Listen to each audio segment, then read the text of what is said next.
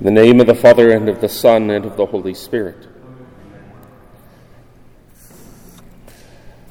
I, one of the things that, I wish would be brought back for all Masses from the Old Mass is the last Gospel. You know, that wonderful reading of the first chapter of the Gospel according to St. John. Because it was there for a reason. Because people needed to be reminded of the divinity of Christ. Uh, beginning with, of course, the Arian heresy. But I think still people need to be reminded of the divinity of Christ because in our own day, we are awfully comfortable with talking about Jesus as our brother, and so he is. But he is also our Lord, and he is also the Son of God. And we tend, or at least the society as a whole, tends to forget those things. Because Jesus is the Son of God, remarkable things happen.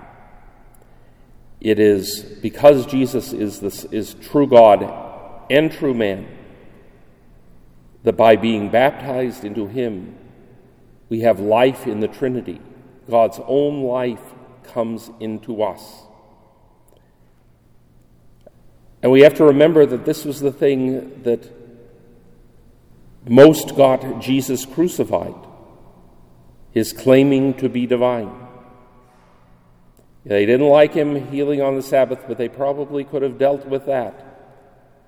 But revealing that God is his Father, nope, that was it. That was blasphemy, according to them. It would be blasphemy, by the way, except for one thing it's true. He is the Son of God.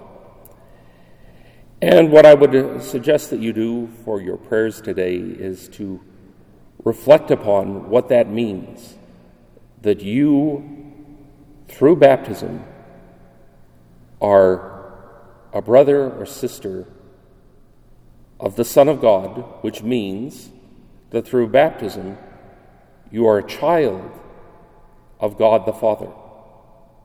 In the name of the Father, and of the Son, and of the Holy Spirit.